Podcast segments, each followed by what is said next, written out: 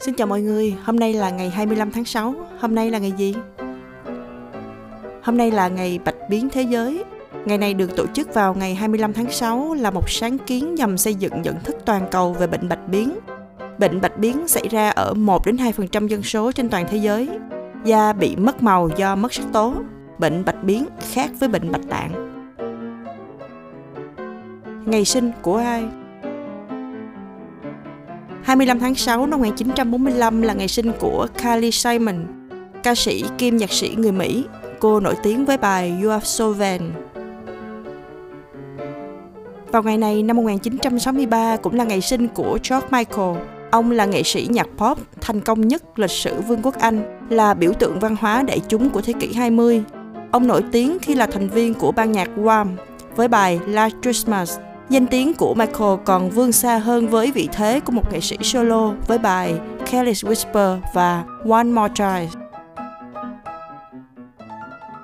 Biren, anh sinh ngày 25 tháng 6 năm 1982. Anh tên thật là Chung Ji Hoon, là một ca sĩ nhạc pop và R&B người Hàn Quốc. Ngoài ra, anh còn là một diễn viên điện ảnh rất nổi tiếng, được coi là nghệ sĩ đi đầu của làn sóng Hallyu trên toàn châu Á nói riêng và thế giới nói chung. Ngày mất của ai? Ngày 25 tháng 6 năm 1935 là ngày mất của Nơ Trang Long, một tù trưởng người dân tộc Mơ Nông nổi dậy kháng chiến chống Pháp ở Nam Tây Nguyên. Ông sinh năm 1870.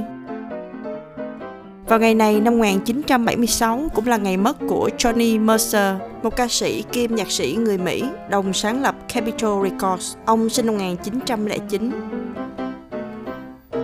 Ngày 25 tháng 6 năm 1997 cũng là ngày mất của Jacques Cousteau, một nhà thám hiểm và hải dương học người Pháp. Ông sinh năm 1910. 25 tháng 6 năm 2009 cũng là ngày mất của Michael Jackson. Ông là một nam ca sĩ, nhạc sĩ, vũ công người Mỹ, được mệnh danh là ông hoàng nhạc pop. Ông được coi là một trong những biểu tượng đại chúng quan trọng nhất của thế kỷ 20. Michael Jackson là nghệ sĩ nhận được nhiều giải thưởng nhất trong lịch sử âm nhạc đại chúng sự kiện.